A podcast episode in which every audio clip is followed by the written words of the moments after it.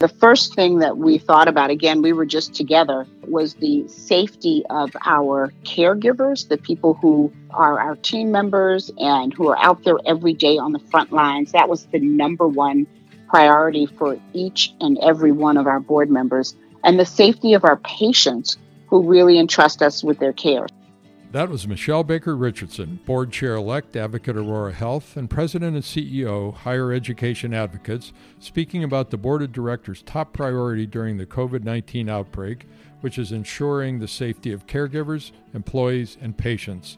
I'm Gary Bisbee, and this is Fireside Chat. Let's now listen to Michelle and what she finds the most rewarding about serving on a health system board of directors. You never get bored there are great questions, and you really have an opportunity to impact the lives of people and communities really at their most vulnerable. Governance of any healthcare organization has top priorities of protecting the organization and its assets, recruiting, retaining, and evaluating the CEO, and working closely with management on the strategy and budget. During a crisis like the COVID 19 outbreak, the board is an all important representative of the health system to the community. Michelle is experienced, thoughtful, and knowledgeable, and she has served as a health system director for 16 years. She's been a board chair of Advocate Health System, a predecessor organization to Advocate Aurora Health, where she is chair elect. Let's welcome Michelle Richardson. Well, good morning, Michelle. How are you? Good morning, Gary. I am doing well just every day that the sun is shining. I'm happy to be here. So glad to be here with you this morning. Well, good for you. We were both talking before about how fast things are moving, and you were saying that uh, you had a board meeting a week and a half ago, and it seems like a year since then. Things are moving so quickly. That's exactly right. It's just about uh, a little over 10 days, and uh, the world has certainly shifted under our feet we are all adjusting to the new normal. Exactly. We'll get back to that in terms of your board work. Let's talk about you. Grew up in Queens and went to school in the East, but you've lived in Chicago for 25 years. How do you view yourself as a Midwesterner or an Easterner? I, well, you know, once an Easterner, probably always an Easterner, but yes. I have lived on the I lived on the East Coast, grew up on the East Coast, originally from New York lived on the West Coast for a little bit of time, but I have spent more time in the Midwest than anywhere else. So I am certainly stamped with East Coast sensibilities, but happy to have spent lots of time in the Midwest. I married a Midwesterner. That's how I got here. Well, they are good people, aren't they? Uh, they are indeed. Salt of the earth. You went to Brown and then off to Yale Law School. Why law? So, you know, it's a, it's a great story. I actually started out working in advertising and marketing and and we'll connect that to my to my current work. But I I worked in New York on Madison Avenue for a division of Young and Rubicam actually when I came out of school and had some great clients but ended up doing a bit of legal clearance work as an assistant account executive and loved the questions that law posed about about why things were being done certain kinds of ways. I loved the thinking. So there decided to go and work for a law firm for a bit and from there on to law school. But I liked the questioning. I liked the kinds of questions that law asked. Did you practice law then after law school? I did. I did. I actually practiced health law. I was at Hogan uh, Lovells. It was then Hogan and Hartson in Washington, D.C. during the Clinton healthcare era and actually had lots of fun working with healthcare clients who were starting to starting the mergers process, starting to form IPAs at that time, uh, and actually met my husband who was uh, just finishing medical school at that time, finishing his residency in Washington, D.C. But we were, um, it was a very interesting time in healthcare. The, the business of healthcare was changing then as now very rapidly, and so uh, so that was a it was a fun time to be there and practice law. Well, you ultimately ended up a dean of students at the University of Chicago Law School, which triggered off your interest in higher education advocates, your current firm. Can you share with us a little bit about higher education advocates, Michelle? What prompted you to found it and what business are you in? Of course. Higher Education Advocates is a strategic admissions consulting firm during my time, I actually left the practice of law to go and teach health law. My passion has always been about really educating the next generation and and preparing students for the future ahead of them. I had the opportunity to really touch the lives of more than 600 students per year while I was dean of students at, at University of Chicago. Met students from every type of background from all over the world and and really believed that there was a need for more strategic thinking around the choices you were making in higher education, especially when we consider the cost, like the cost in healthcare. I thought it was a really important time uh, to think strategically and wanted to bring my skills in business and in law and indeed in marketing to the admissions process to help people think really carefully about the choices they were making and then help them realize their dreams in terms of those choices, how to market themselves to the schools that they had so carefully selected. So that's where we started. And at the same time, I learned that schools were trying to make sure that they were attractive to the kinds of students that they wanted to fill their classes. And so I found myself with skills that allowed me to work on both sides of the, the fence, as it were. So, really wonderful opportunity. Started with some small clients, some university clients, and some individual clients. And my business has grown. I've worked with students all over the world and have over the past nine years touched about 2,000 students in total. So it's really been a wonderful experience. Well, congratulations. That's terrific. And you said now you've continued to track some of these students and are now in, in a career coaching phase, it sounds like. Absolutely. I have been asked to, once in many students' lives, you continue, you're always touchstone for them. And at their request, I have begun to do some early career coaching with those students and really just helping them think through the next steps. When you start thinking strategically, you realize that it's about your life and about your next steps, that it is it always benefits you to have a team of advisors. And so I have become one of those professional advisors to many of my former students and uh, who are now coaching clients. Well, it's an exciting role that you're in and a great idea to found uh, higher education advocates. Congratulations. If we could springboard from that to your role as a health system trustee, what prompted you to join the Advocate Health Systems Board? That's the predecessor to Advocate Aurora Health. I actually started, Gary, on one of our hospital boards. Again, I was teaching health law I was teaching corporate health. I was teaching a mergers course. And at this time, our hospital, one of the small hospitals, Advocate South Suburban Hospital, had just joined the Advocate health system family. And we were in a period of rapid growth and acquisition, acquiring a lot of small community hospitals. And the hospital was really looking for legal expertise, people who understood that world. And again, coming from the practice in that area, I had some expertise. And it was, again, these were just great questions to, to begin to answer.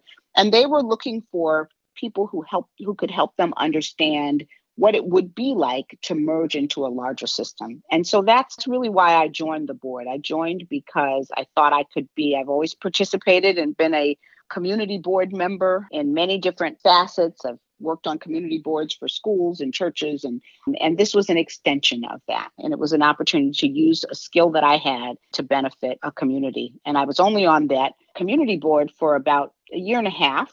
And then I was asked to join the system board for the larger system. And that has just been a really rewarding experience incredibly rewarding. Never a dull moment as it were not since 2004 well, for sure. And of course, with Jim Skogsbergh as a CEO, you have a terrific CEO there, which I'm sure makes it interesting and rewarding. But specifically, what have you found, uh, Michelle, through the years? What's been the most rewarding aspect of sitting on the health system board? There is never a dull moment. The, the world of healthcare has been really in constant motion since that time. So you never get bored. There are great questions, and you really have an opportunity to impact the lives of people and communities really at their most vulnerable. The impact that you have, you can really see the impact. We used to meet in all of our different hospitals. And each time you went to a hospital when we were a smaller system, you know, you really you could see the impact that your decisions were having on patients and the caregivers. And it was really among the most rewarding work that I've ever done. Outstanding. To flip that, let's think about challenges. What do you, what have you found is the most challenging part? I'm sure time and the fast complexity of this business, but what what's been the most challenging, Michelle? I actually have enjoyed the complexity. It definitely has been challenging as I'm running my own business to balance the increasing demands of, of a health system board, but a joy. You come to this work because you love it, not because it is work. It really feels like a labor of love. The challenges with the health system board, hospitals have operated the same way for a very long time. And there's been a real need to become more business savvy and to understand how to do things differently. So the pace of change has been not challenging for me as a board member, but it's been challenging to see how how slowly things can move when there is a real uh, need for things to move a little bit more rapidly. So that's probably been the most challenging. Um, health system boards have been the same for a very long time and had the really rotating membership and making sure that you had folks who were kind of forward thinking and looking at the future vision of healthcare really, really important. Making sure you have the right folks in the room to make decisions for the next 20 years or so. That's been the most challenging piece. And you've been chair of the Advocate Health Systems Board. What have you found there are your main responsibilities as chair? The key responsibility as chair one is to have the right folks in the room. So a little bit of it is about board recruitment.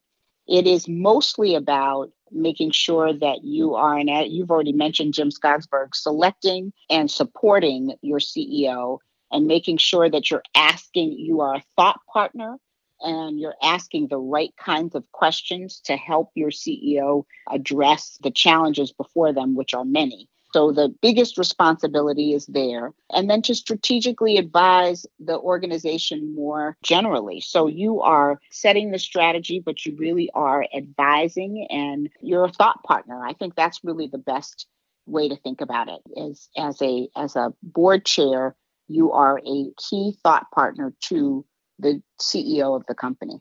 Really important. I think that's a great way to look at it. Moving on to coronavirus outbreak, how do you think about that in your role as a board member? What specific responsibilities do you think that the board has in a time like this? Absolutely. Well, the key concern, our CEO, if, if you've ever heard him speak, he says, we are first and foremost a safe clinical enterprise.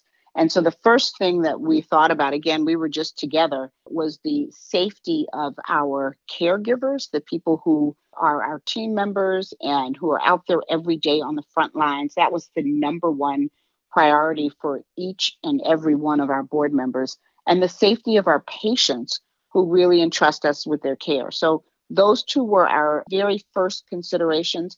And then, you know, with a long term disruptive challenge like coronavirus, and we've had things that have approximated but not quite been this before, you have to look at your fiduciary responsibility. How is this going to impact the bottom line? What adjustments do you need to make now to make sure that you are prepared for you know the financial implications of something that is this disruptive those are the two key things that we have been talking about and thinking about and really proactive in both areas. Have you had a virtual board meeting yet? Gary, we have. We happen to be together at a time, and kudos to our executive team. They really got us started very quickly with a, uh, all of us are are using iPads and they installed a secure base for us to have virtual meetings. We actually had our first phone call and have a uh, virtual meeting coming up. We we've already had a call about the coronavirus for an update and to answer some key questions, and we have another set up for this week. So uh, I actually have a, a, short executive committee call later on today that will be virtual and uh, you know face to face. So. So, any any tips for other board members, Michelle, on uh, how you can manage through a virtual meeting? Absolutely. My number one tip, Gary, is mute your phone. that is my that is my number one tip. It can be a little challenging when you are not face to face to figure out who to call on. But if you have one person who is really guiding the meeting, that's your chair, that's going to really help you move through the agenda. And then there's also the possibility of chatting while you're on. So if, if people have questions that they may not want to raise uh, with the entire group, they can chat you on the side. So, and looking at your camera if you are visual to make sure that you know where the camera is and to to look into the camera. That's another great tip. But be patient. This is the new. This is the wave of the future. So this is where we're going, and uh, patience will get you there. Yeah, that's an interesting point, Michelle. Well, what key questions about coronavirus is the board asking? What are some of the questions that they uh, have an interest in? So we are looking at, you know, again, we're we're talking about the safety of our healthcare workers. Mm-hmm. So the mm-hmm. first questions are about testing. We're, you know, trying to understand when tests will be available, where they will be administered, making sure that all of our sites will have access, where's information available, how how are things being communicated both internally and externally. So really having an eye on those kinds of key questions. Again, with the testing question, we're dealing with both our federal and state governments, but we are developing internal testing capability as well. And so that was our, our key question, again, dealing with safety. And then the other questions about how are we going to manage through our team members when we have challenges in terms of personnel. So surge, how how will we handle our employees and making sure that we have enough employees and facilities. We're asking questions about supply chain. How are we fixed for the, the key items, ventilators and, and masks? We actually have a board member who did quite a bit of business in China and is helping us to think through how we will supply our hospitals and our facilities. And, and we have you know we are we are well prepared but we are trying to make sure that we're thinking forward and then we're we're asking key questions about finance what are the kinds of things that we need to do should we be drawing down on lines of credit etc uh, to make sure that we are well prepared estimating the cost and modeling some of those kinds of questions so those that's really where we're going in terms of the, the coronavirus questions. We we know there's a lot of uncertainty, but we are trying to look at several different scenarios from a finance perspective and and otherwise. At our investment portfolio and and uh, and fortunately, you know, our strategies are working for us um, as well as they can, you know, given where we are right now. Well, that's good. A follow up question is where do you get information about coronavirus? I mean, obviously, newspapers and so on, but are there any special sources of information that you go to? We are getting our information from the CDC, and then we have a Washington, our internal person who is dealing with lobbying in Washington is, is really on the ground. She is supplying us with information, and we get weekly updates from our CEO and really kind of letting us know he is in touch with our state, our governors of both states. Um, has been really a key advisor to both governors as they've been setting policy. So we are getting information as quickly as possible, and uh, and he's been wonderful about not only weekly updates, but to the extent that information is happening more rapidly, we're getting updates from him as quickly as we can. But we are we're looking at the CDC website, and then our Advocate Aurora website is being updated daily with new information, and so that's another place for us to to go for information about what is happening. One other quick question. So, what is the policy now that you've adopted at Advocate Aurora Health? We moved very quickly to remote work, even before it was required. We are now in the state of Illinois. We have a stay-at-home policy. State of Wisconsin is still considering, but uh, you know, but our CEO has advised, along with other healthcare professionals, that this is a strategy that is, you know, almost necessary to prevent our health systems from becoming overwhelmed. But we very quickly moved at Advocate Aurora to non-essential employees are uh, working from home. We have secure databases, and they are all able to work from home.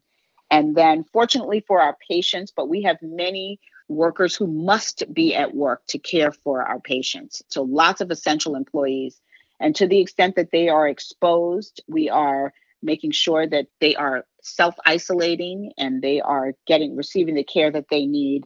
They're able to stay at home with pay. So so we are making sure that our associates are taken care of and our patients are being taken care of Well, that's a good place to land, Michelle. Nice summary. And we do very much appreciate your time this morning. You've done a terrific job on the board at Advocate Health System and now uh, Advocate uh, Aurora Health. So I know Jim and the others are delighted to have you there. Well, thank you, Gary. It's it is always my pleasure to, to talk to you, and it continues to be my honor and privilege to to serve on this board. I, I can't think of more important work. So happy to do this and happy to chat with you. This episode of Fireside Chat is produced by Stratfire. Please subscribe to Fireside Chat on Apple Podcasts or wherever you're listening right now. Be sure to rate and review Fireside Chat so we can continue to explore key issues with innovative and dynamic healthcare leaders. In addition to subscribing and rating, we have found that podcasts are known through word of mouth, we appreciate your spreading the word to friends or those who might be interested. Fireside Chat is brought to you from our nation's capital in Washington, D.C., where we explore the intersection of healthcare politics, financing, and delivery. For additional perspectives on health policy and leadership, read my weekly blog, Bisbee's Brief. For questions and suggestions about Fireside Chat, contact me through our website, firesidechatpodcast.com, or gary at hmacademy.com. Thanks for listening.